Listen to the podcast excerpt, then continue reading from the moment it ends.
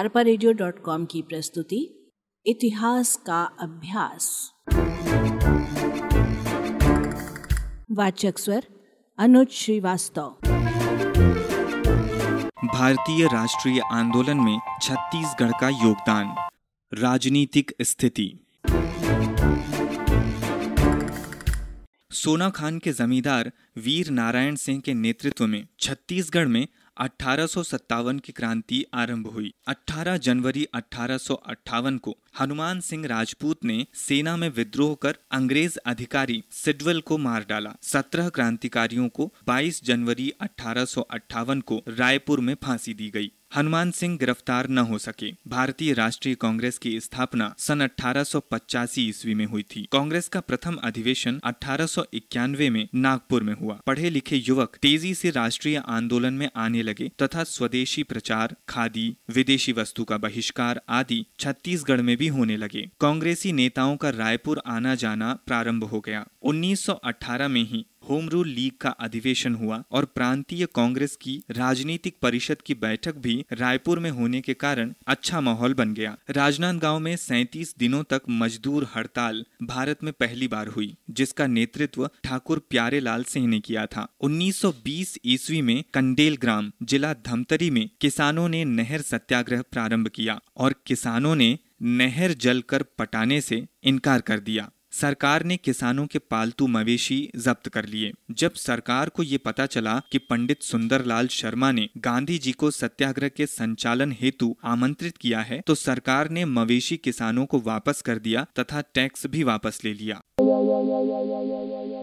गांधी जी का पदार्पण तथा प्रथम छत्तीसगढ़ आगमन। महात्मा गांधी 20 दिसंबर 1920 को छत्तीसगढ़ आए थे। 21 दिसंबर को धमतरी पहुंचकर कृषकों को बधाइयाँ दी। रायपुर लौटते हुए वे कुरूद में भी रुके। छत्तीसगढ़ की जनता ने गांधी जी का अभूतपूर्व स्वागत किया। छत्तीसगढ़ से वे नागपुर गए। वहाँ 26 दिसंबर को कांग्रेस का नियमित अधिवेशन हुआ।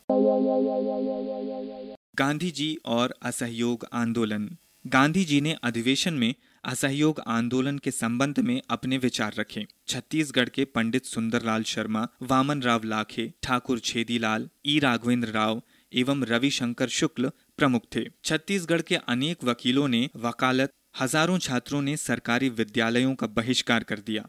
शराबबंदी खादी प्रचारक, स्वदेशी का उपयोग तथा विदेशी वस्तुओं का बहिष्कार किया। जन सहयोग से रायपुर, धमतरी, बिलासपुर, दुर्ग, राजनांदगांव में राष्ट्रीय विद्यालय और राष्ट्रीय पंचायत का गठन किया गया। साथ ही अंग्रेज़ी अदालतों का बहिष्कार और विदेशी वस्त्रों की होली जलाई गई।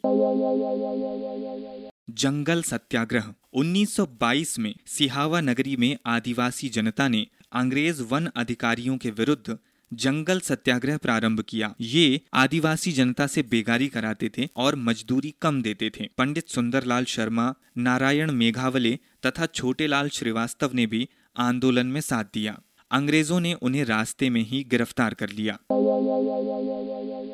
सविनय अवज्ञा आंदोलन। जवाहरलाल नेहरू छत्तीसगढ़ आने वाले थे। अंग्रेज़ों ने उन्हें रास्ते में ही गिरफ़्तार कर लिया। रायपुर में नमक कानून तोड़ने में सेठ गोविंद दास, रविशंकर शुक्ल द्वारका प्रसाद मिश्र तथा महंत लक्ष्मी नारायण दास आदि ने सक्रिय योगदान दिया। सैकड़ों लोगों को जेल में बंद कर दिया गया।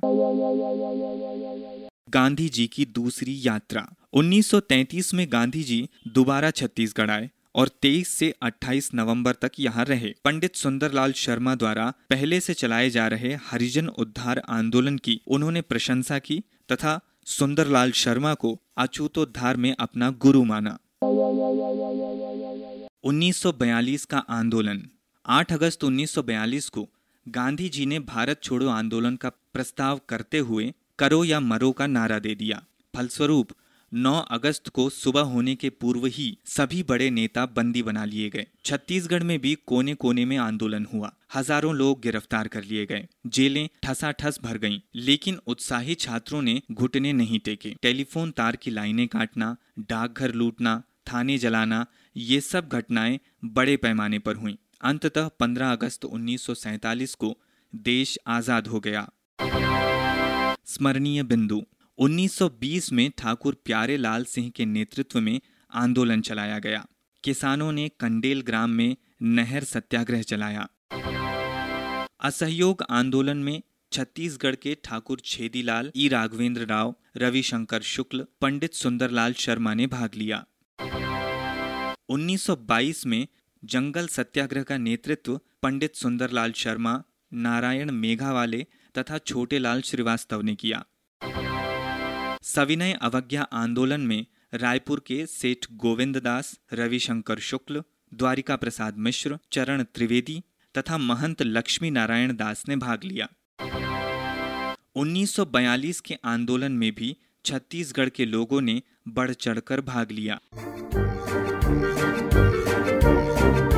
अरपा की प्रस्तुति इतिहास का अभ्यास।